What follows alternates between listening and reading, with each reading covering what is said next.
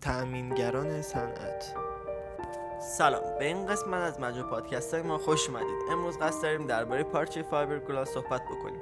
پارچه فایبرگلاس از انواع پارچه های نسوز به حساب میاد. پارچه الیاف شیشه نام دیگری است که برای این محصول گذاشتن. پارچه فایبرگلاس متریال اولیه بسیاری از پارچه های نسوز از جمله پارچه فایبرفلون و پارچه یکرو و دورو سیلیکون می باشه به علت استفاده بسیار زیاد و گسترده از پارچه فایبرگلاس پارچه نسوز نام دیگری برای این محصول است.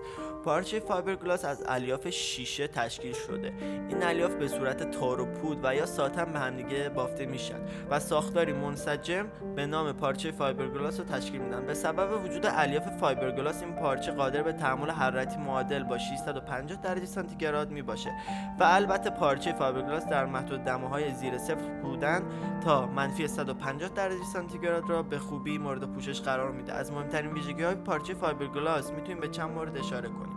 هدایت الکتریکی بسیار مناسب خاصیت ضد اکسیده شدن مقاومت مکانیک بسیار مناسب و بالا مقاومت مناسب در برابر کشش و سایش هدایت حرارتی قابل قبول و ده ها ویژگی دیگه که به انتخاب این محصول کمک می‌کنه. مهمترین کاربردهایی که برای پارچه فایبرگلاس می‌تونیم ذکر بکنیم مناسب ترین گزینه برای جایگزین آزبست در صنایع پتروشیمی نیروگاههای برق مناسب ترین گزینه برای جایگزین آزبست به عنوان پرده حرارتی در کوره های صنعتی مناسب ترین عایق حرارتی در صنایع خودروسازی و غیره. خب پارچه فایبرگلاس دو نوع داره.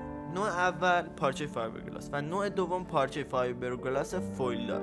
پارچه فایبرگلاس نمونه اولیه پارچه فایبرگلاسی که قادر به تحمل حرارت 650 درجه است.